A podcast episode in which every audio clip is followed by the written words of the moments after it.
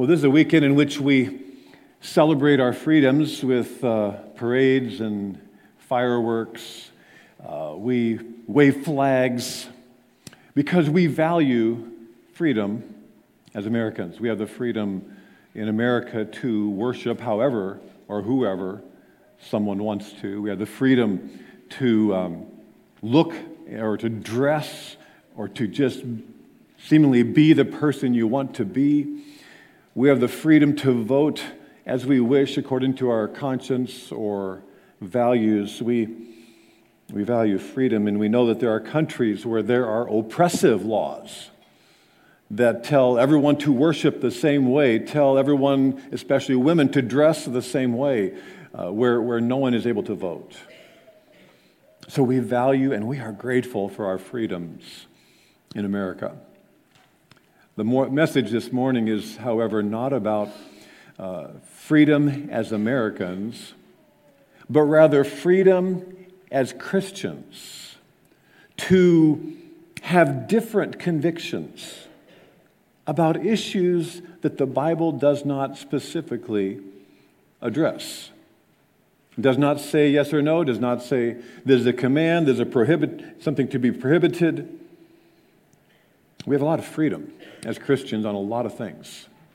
Just some samples. 30 some years ago, there was an organ over here where the, uh, where the drums are. And we sang out of hymnals and not looking at a screen. There weren't guitars, it was piano and organ. Worship is a big deal. Do we have freedom to choose what type of accompaniment we have? Some of us don't drink alcohol at all. Some of us in the room drink alcohol in moderation. Or it could be that you struggle with maybe drinking in excess at times. What, what kind of freedoms do we have? And does the Bible address these freedoms? And how do we decide what to do when the Bible doesn't tell us what to do? Because if you are a biblically minded Christian, and I trust you are, you say, well, if the Bible told me to do it or not to do it, I would do that. But so many times we are not told. So then, how do we make important choices that we nonetheless must make? Well, the issue in Corinth of the first century was certainly different, but the principles were this, are the same for us. So uh, the, the, the whole understanding of this passage is really right in the first verse. The key is lying at the front door. Now, about food sacrificed to idols, and the food in question is, is meat. It's essentially a synonym here for meat. About the food sacrificed to idols. So they had written in their letter asking them a whole series of questions. One of them was about food sacrificed to idols. Paul says, We know that we all possess knowledge. Knowledge puffs up, but love builds up.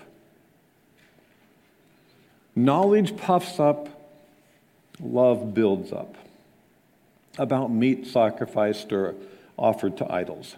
I'm going to go out on a limb here today and say probably none of us in this room have been tempted this week to eat meat offered to idols. Probably ever, right? That's just not our, our, our culture, that's not our, our, our religious culture.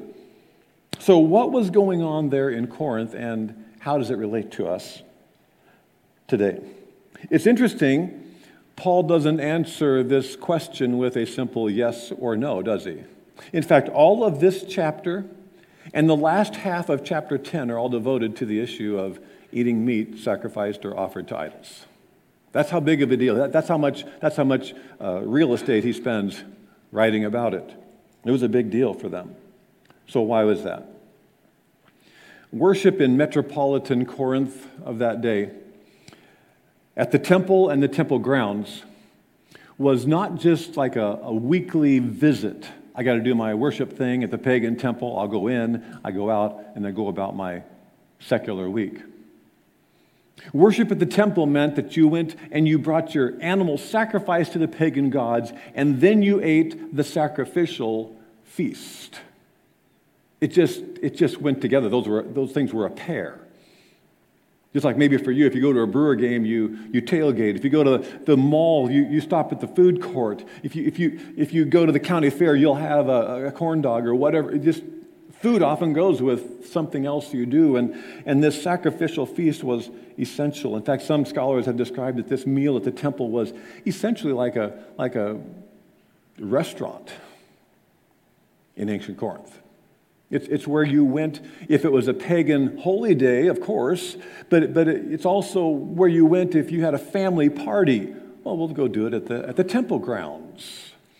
It's where socialization took place and you met the people maybe you were going to marry or the people you would do business with and you had these conversations. It was, it was just a kind of a public square kind of a place.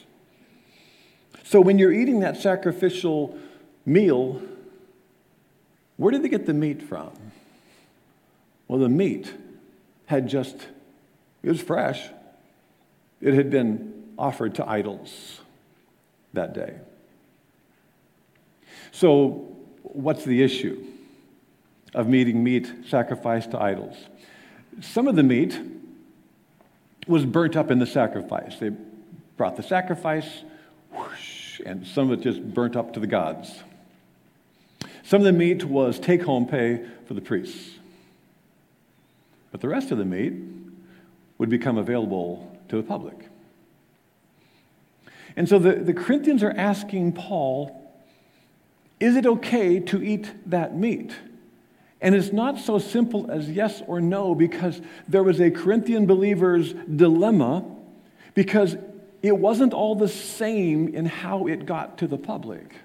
You see, some of it was eaten at those temple feasts, really part of the worship. Some of it went to the market, and so basically, to buy that meat was like going to get your groceries. And then there was also this issue that sometimes a Christian would go to a friend or neighbor's house and they were serving meat, and you could be pretty sure they probably bought it. It was temple meat. And so there's a lot of complexity, there's a lot of nuance. There's not just like yes, no kind of answers to many things in our life, let alone what the Corinthians faced. To make the issue even more complicated, the church of Corinth was made up of Jews and Gentiles, right? The Gentiles, the non Jews who had come to faith in Christ, they grew up eating there. It was just a thing, that part of their culture, really. And so they had to decide do we stop doing that? And, and which one do we stop? The Jews never grew up going to idol feasts. So to them, it was probably more of a, of a non issue. They never did it before. Why would you start now? But the Gentiles had to decide you know, is it okay to go to those idol feasts? And if, we, if we're bothered by that, is it okay to buy that as groceries in the market? And then this other level, then if you know your friend is serving it, can you eat it? It becomes a bit complicated. Some would say, I'm, I'm not going to support the temple by giving my money even to the vendors. I'm just not going to let my hard earned money go there. I'm trying to stay as far away as possible. And so you just had a different perspective. And so they write this letter and they say, Paul, help us. I wonder if Paul took yet one more deep breath before writing chapter 8, going, I mean, already in chapter 5, he's had to address the issue of, of incest within the church family, somebody who uh, needed church discipline. And he had to uh, talk in chapter 6 about Christians who were, who were suing each other. And in chapter 7, he had to talk about sex outside of marriage and sex inside of marriage and divorce issues and singleness. And he goes, Man, there's just one more thing that's dividing us as a church.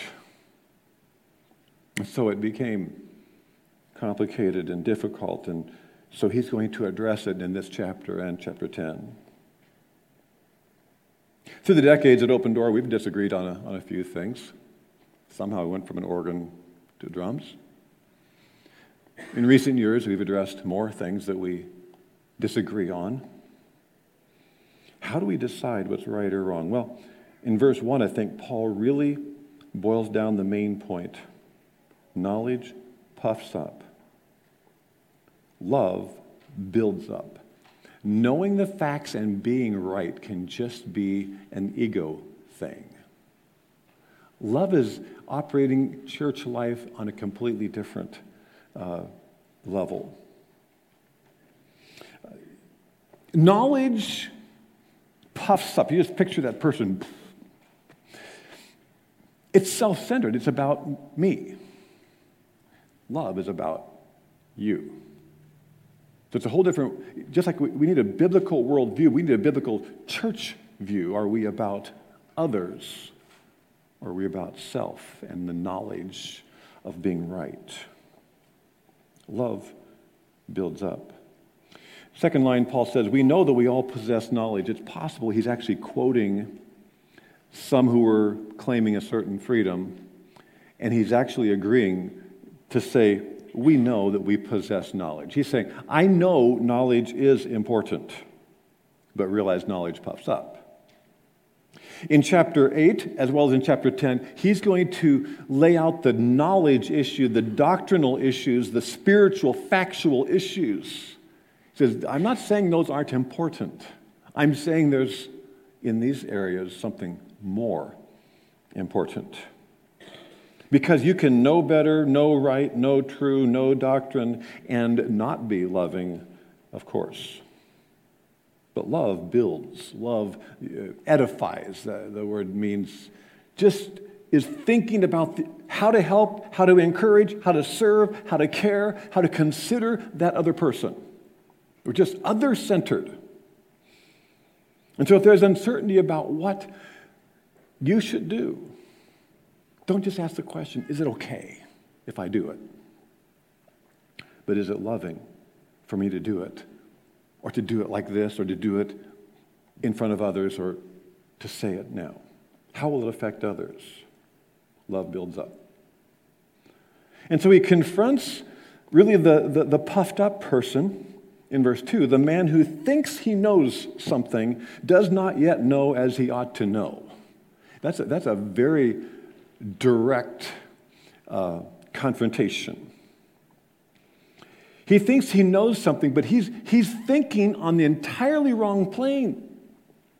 He does not owe, know what he, what he ought to know because his attitude is wrong. The proud person is the one he's talking to has to listen and learn because they've import, ignored the most important issue of acting out of love. If you know 1 Corinthians, you know that 1 Corinthians chapter 13 is called what chapter? The love chapter. He said, you can, you can speak incredibly, you can have all knowledge, and you know how you come across? A noisy, clanging cymbal, brass. Ugh. In other words, you can, you can have all the facts right, but you actually are just an annoying Christian to many people, unless those who exactly agree with you. And he says that, that that's going to be a problem. And so he says, instead, verse 3 but the man who loves God is known by God. Hmm, the man who loves God. I, I would have thought he would have said, but, but the man who loves people is known by God. He doesn't say that. He says, the man who loves God. And I think what Paul is saying is the first thing you have to do to correct that arrogant attitude is not, I just try to love people, as if it's a horizontal issue. The first thing you have to do is to focus your eyes on God and say, I love God. Because you know what? When you truly love God, you learn to love people. And if you're having trouble loving, loving people, it's because you're having trouble loving God. So I'm going to, Paul said, I got to emphasize, you got to get your eyes off of this, this um, arrogance of horizontal living. I'm, I know better, I'm better than that person.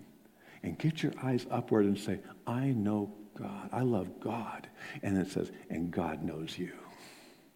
Because God is looking for that humble spirit. And that's when God says, ah, that's the one that's, that we have a close relationship because you know how I think about the body. Never mind how you think about certain people or this other issue or that issue that you disagree on. This is how I think. And God knows him. It's very important to be known by God in that relational way. So he's laid the foundation, says, okay, let's first things first. You've got an issue. Do you decide you know, who can eat what about the idol thing? And, but let's talk about the most important issue first, and that is knowledge puffs up and love builds up. Are you on that team? But then, surprisingly, in verse 4, Paul says, okay, let's talk about knowledge because knowledge and facts really are important. So then, about eating food sacrificed to idols, verse 4. You see how he's kind of like restarting? He's laid the foundation of the real issue. Love builds up. But now he says, if your attitude is right and loving, then knowledge does matter. Now, about eating food sacrificed to idols. Here's what we know we know that an idol is nothing at all in this world, and that there is no God but one. For even if there are so called gods, whether in heaven or on earth, as indeed there are many gods and lords, yet for us there is but one God, the Father, from whom all things came, and for whom we live or exist. And, and there is but one Lord Jesus Christ through whom all things came, and through who, whom we live or exist. So he, he's laying the doctrinal, factual uh, foundation of the idol issue. He says, We've got to understand, idols are nothing, they're just metal and stone. There is no God but one. He's really directly quoting the great Shema of the, of the Old Testament, Hebrews 6 4, where Moses had to remind the people, Hear, O Israel, the Lord our God, the Lord is one.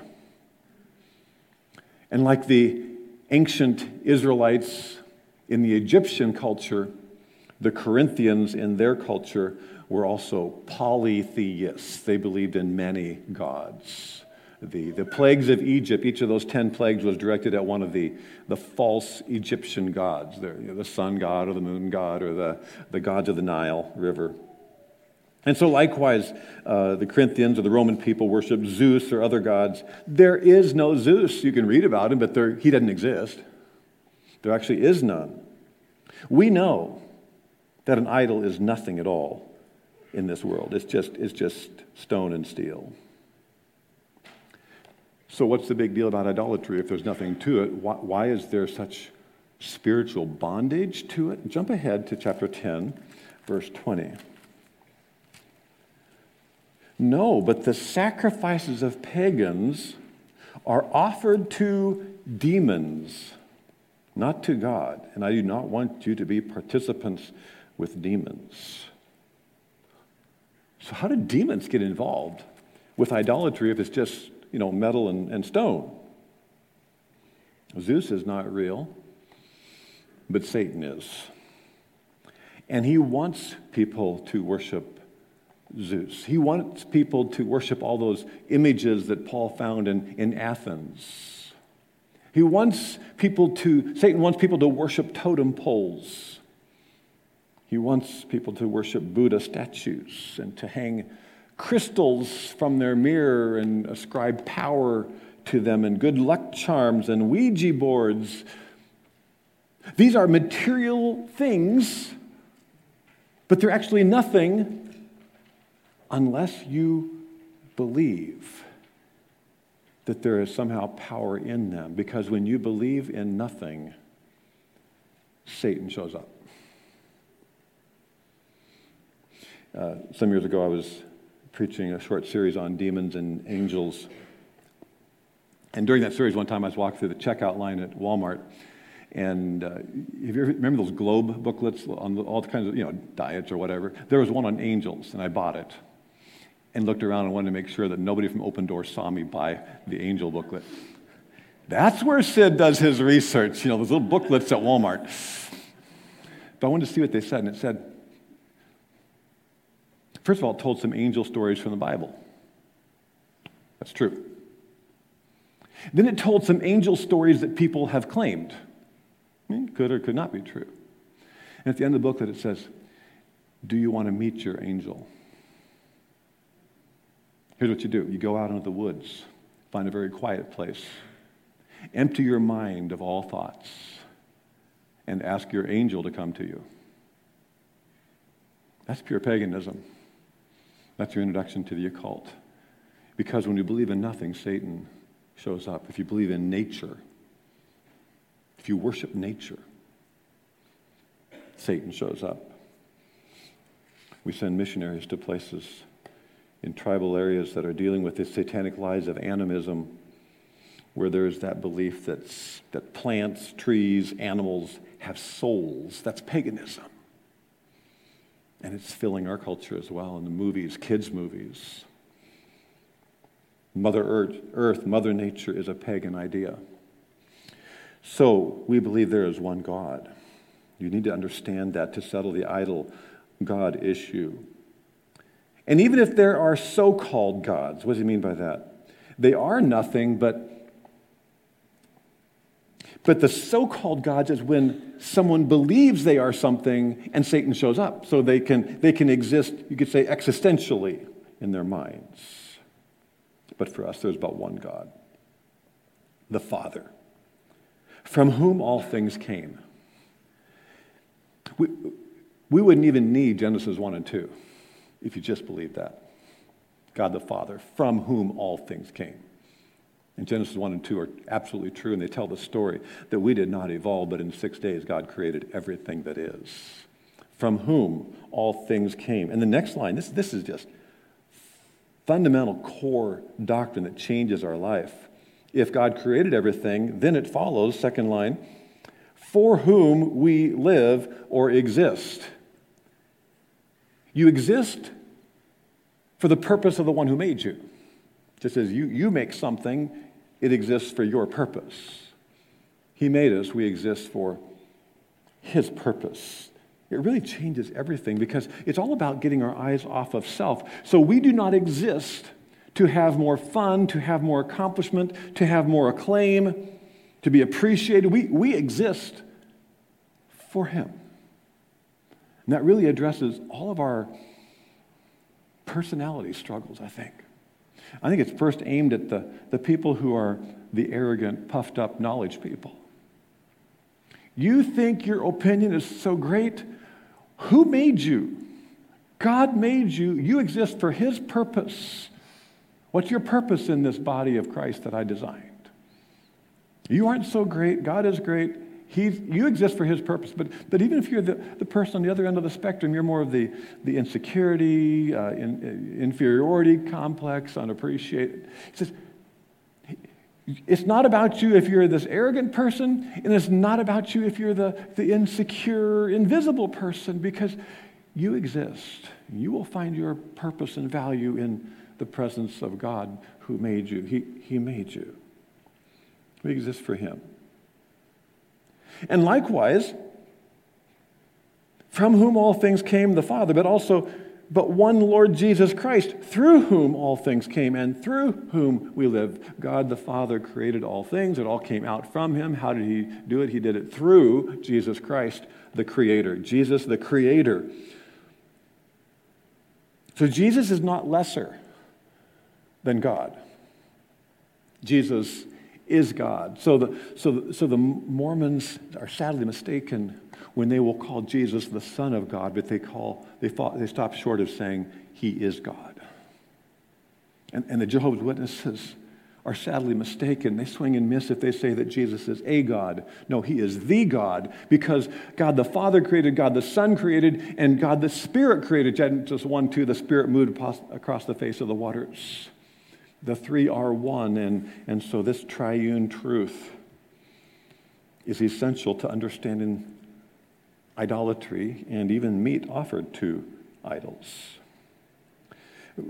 It settles who, we need the knowledge of idols are nothing, Satan empowers them, we only worship God. But I think he's doing something else. I think he's saying, let's unify the church at Corinth around the doctrinal issues of truth. Let's unify that.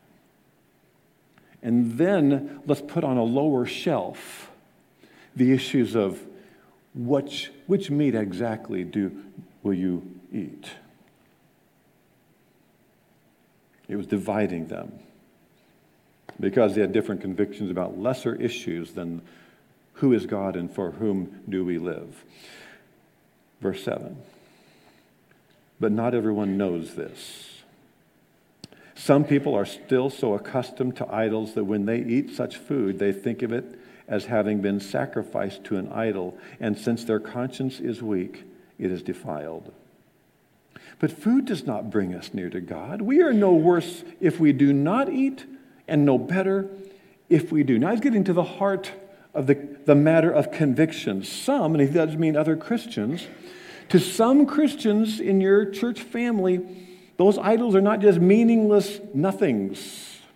Why? Those brothers and sisters have a really hard time eating meat sacrificed to idols because they had been worshiping idols. And they are drawn into this whole idolatrous mindset if they go and sit down at those feasts.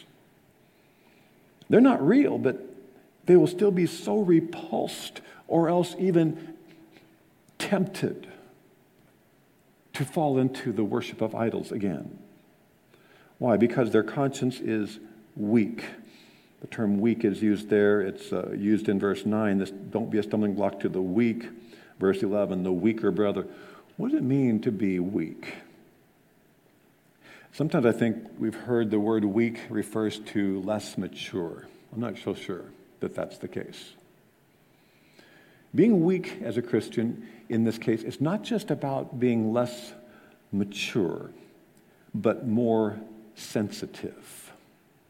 This term weak is the same term that Peter used when he said uh, that, that husbands should treat their wives well because they are the weaker vessel. Are they the less mature partner in the marriage?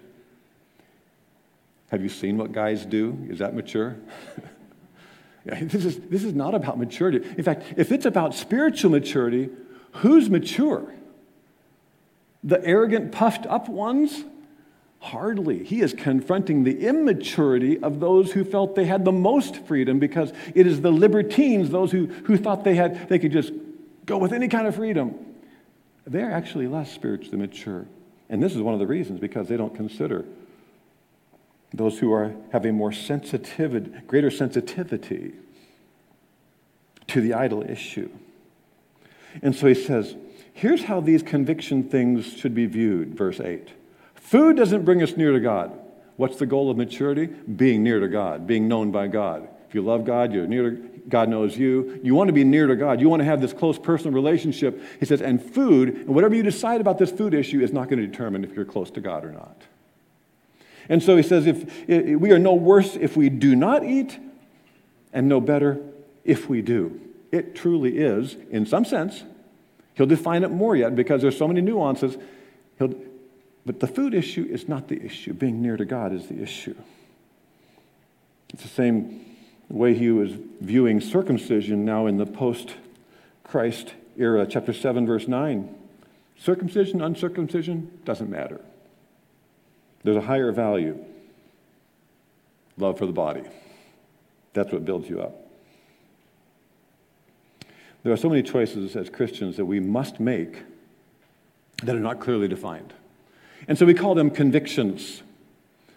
You need convictions. Why? Because you need to make decisions on things that can affect you spiritually, personally even if indeed they do not make you more holy and do not make you, in other words, the nature of the decision you're trying to make is not in itself something that's going to mark you as holy, unholy. But you still got to decide if you're going to do them or not. In, uh, in, in, Romans, when Paul addresses some of the same issues, he, sa- he gets to the issue more of, of, of how we then judge one another based on those things. So I think this would be a good time for us to review three terms that we've used here at Open Door through the years that have kind of helped us work through different kinds of differences because not everything that the scripture says, not every application you make is on the same level. What I think this passage is talking about is convictions.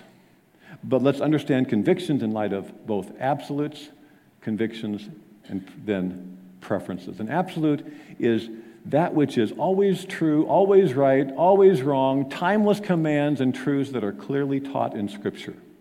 Has nothing to do with the culture or the times. Ten Commandments essentially fall into those murder, honesty, sexual purity, or anything else that Jesus commands lust, envy, drunkenness, hmm, some politics, Because some political issues are moral, absolute issues. I believe abortion clearly falls into that. Some things are convictions.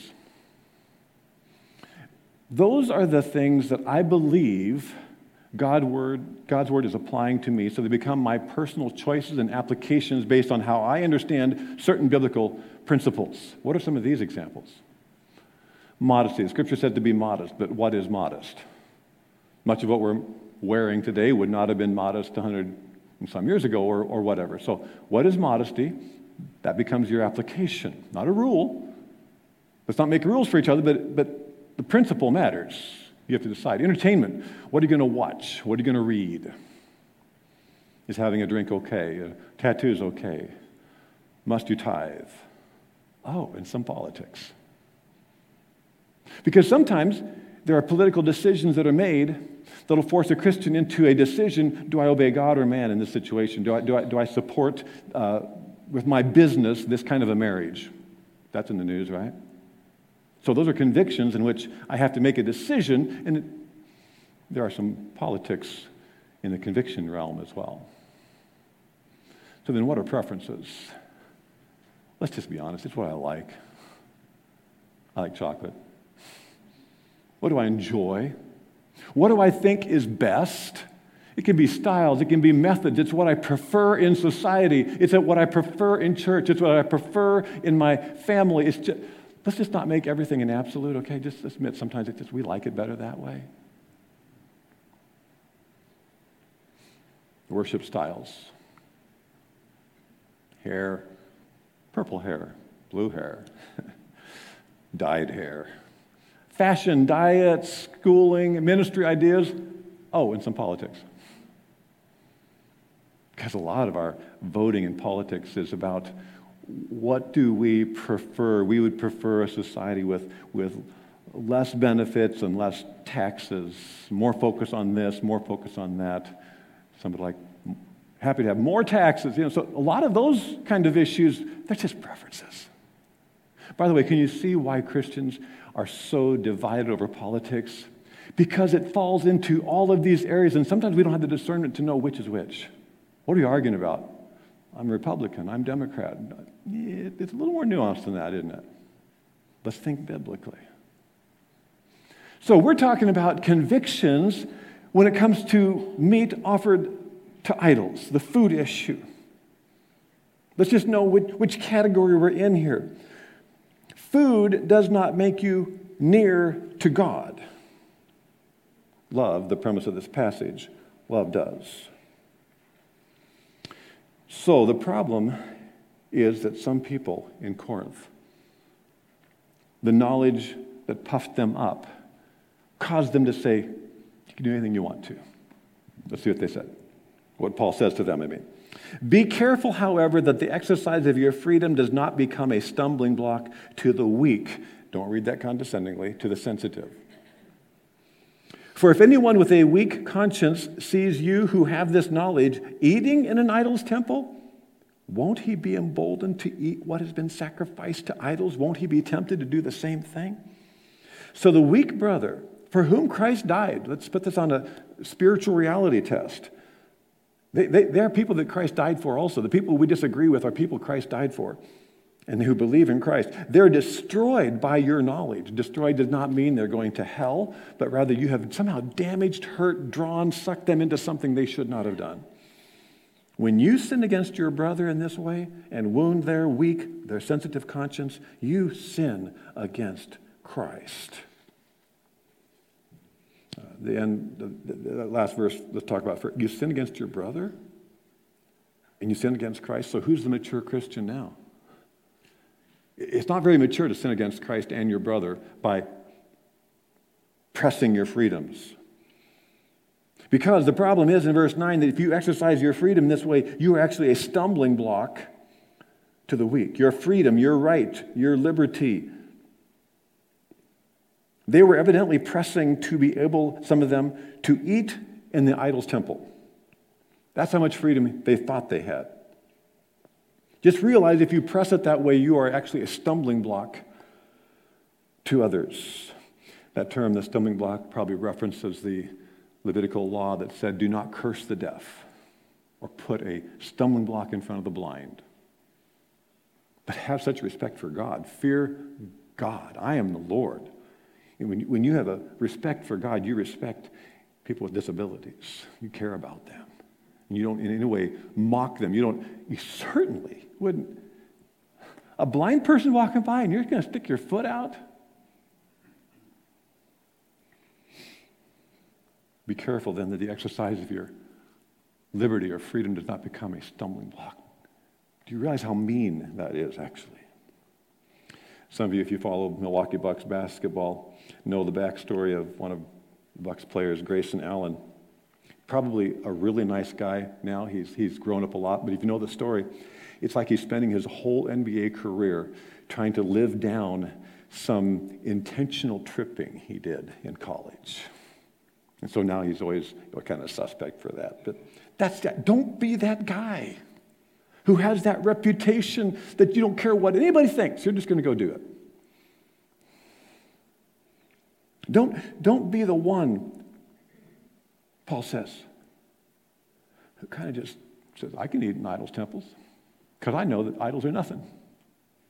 And you sit down and you, you do something, and some other Christian that was kind of like, oh, man, it's so hard to come overcome, overcome the idolatry mindset. I just, I just always felt that these things had power, and I just, and next thing you know, they're eating too. And you were the cause, the human cause. They're still accountable, but you've sinned against your brother, verse 12. Here's what gets really interesting about the example that Paul uses he, of those options of, of, of, you, can, you could eat the, some of the food went to the temple feast, some went to the, gro, to the grocery store, and, and some were just, you don't know where they got it from because they're at the friend's house. He uses the example of eating meat sacrificed to idols. And when, if you jump ahead into chapter 10, we won't do that now, but chapter 10, verses 18 to 21, Paul will actually say, Don't do that. Don't go to the temple feasts because you are participating with demons when you do. So, Paul is going to expressly uh, forbid them, as an apostle, not to eat in an idol's temple. Some were pressing that their freedom went that far. Paul says, no, it doesn't. But actually, Paul doesn't bring it up in chapter 8. I think the reason he doesn't bring it up in chapter 8 is because he says, I want you to first of all get the principle. A different reason you shouldn't do it is because you care so much about the brothers and sisters in the body of Christ. That's why the first reason you shouldn't do it. I'll tell you later on why you shouldn't do it for your own sake, but right now I just want you to think about why you shouldn't do it for the body's sake.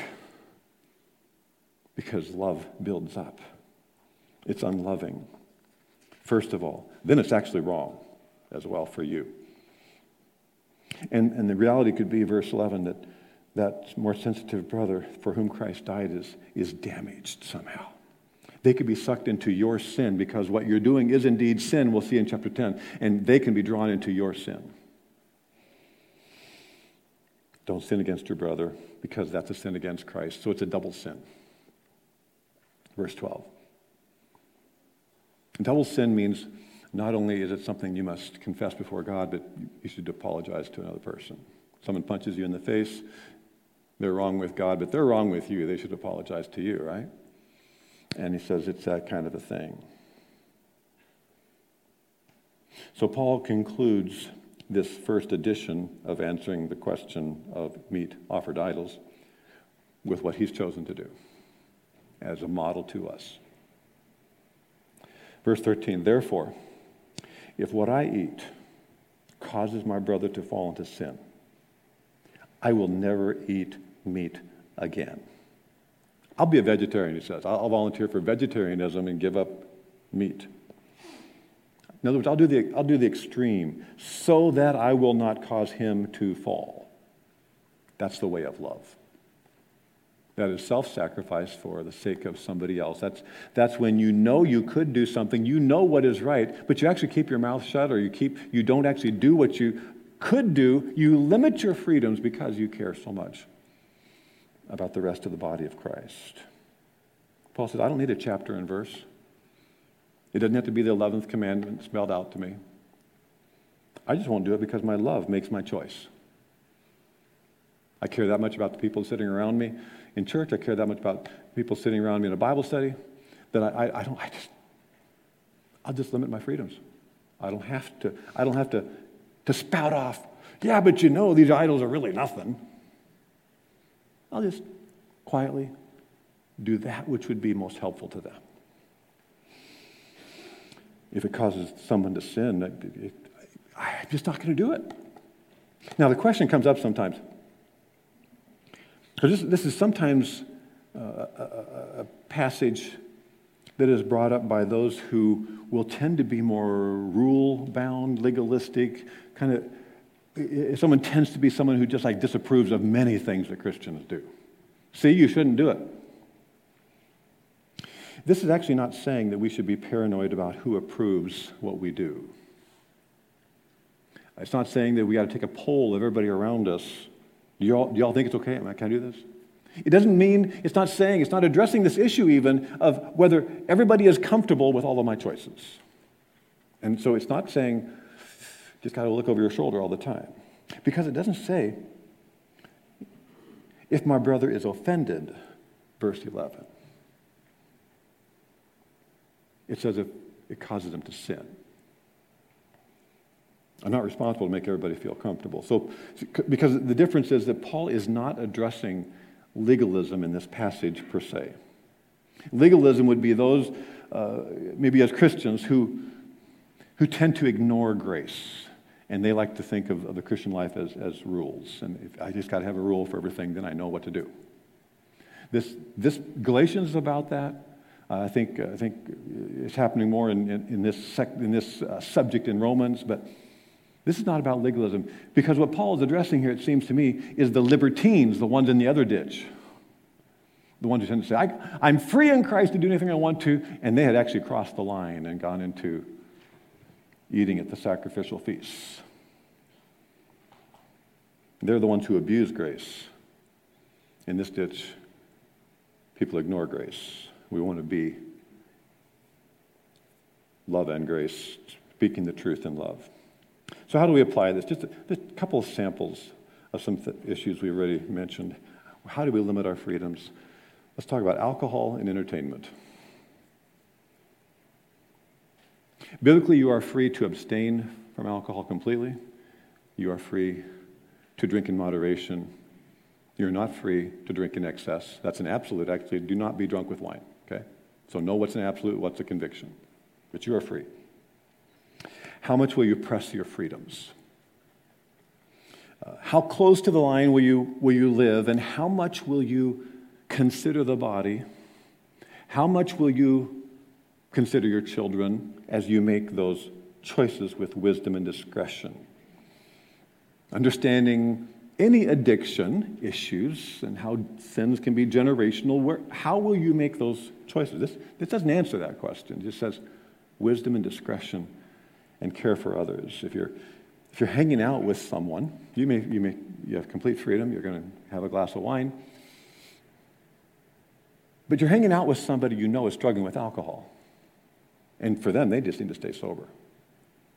Will you insist on your right to have your glass of wine with them? Entertainment. You're free to choose what movies you watch. We don't have a rating system to be a member of the church, you know. Why would we ever use the world's rating system to tell us what to do anyhow?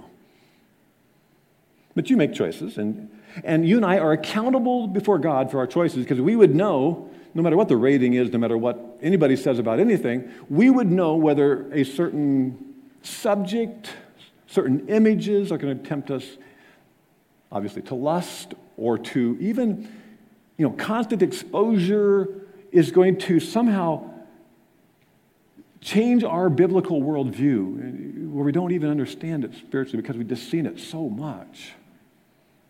So we're accountable to God for those things. But secondarily, I should actually say not secondarily, are we also looking at how we influence others and how our entertainment choices affect our kids? And, and are, we, are we walking our children through the issues of truth and grace and discernment? Is, are, we, are we all on the just cut it off and nobody can watch anything? Uh, or is it like anything goes, I'm not going to. So, how are we going to walk that line for our children, or even if, if our peers are affected, or, or, or sometimes even just bragging, well, yeah, I just saw this show. It, it, it's no big deal. And someone else goes, no big deal? Boy, that's, I'll try it. You know, have the discernment and the discretion. What, what's funny to you? What jokes do you tell? What language do you use? Just, do we have a sensitivity to others as we make those choices? So Paul says, here's my conclusion. If what I eat causes my brother to fall into sin, I'll never eat meat again so that I will not, I will not cause him to fall. So set your convictions before God. Living vertically first, do you love God? And then you will have the wisdom.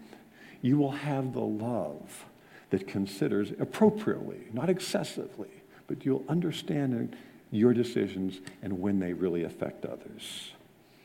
Because love builds up. Let's pray. Our Father in heaven, you know it's a complicated world we live in, and that every day we make choices of what we will see or read or do and all those around us must as well. Help us to be near to you, that we understand your heart. And so near to you to know that you have a vast grace for a wide variety of Christians with a wide variety of convictions and living in different situations and cultures. And then, Lord, help us to have that uh, discretion when we are with others as well as when we are just alone in your presence, that we would walk with you. In Jesus' name, amen.